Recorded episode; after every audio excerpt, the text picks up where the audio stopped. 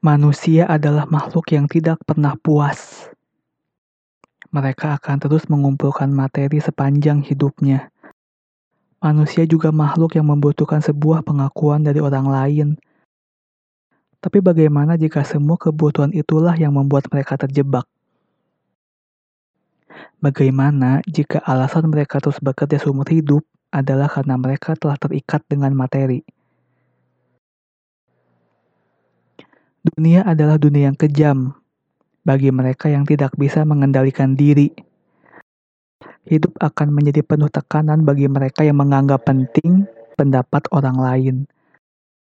Bahkan tidak jarang orang yang berpikir bahwa seseorang harus terlihat sukses agar diterima oleh masyarakat.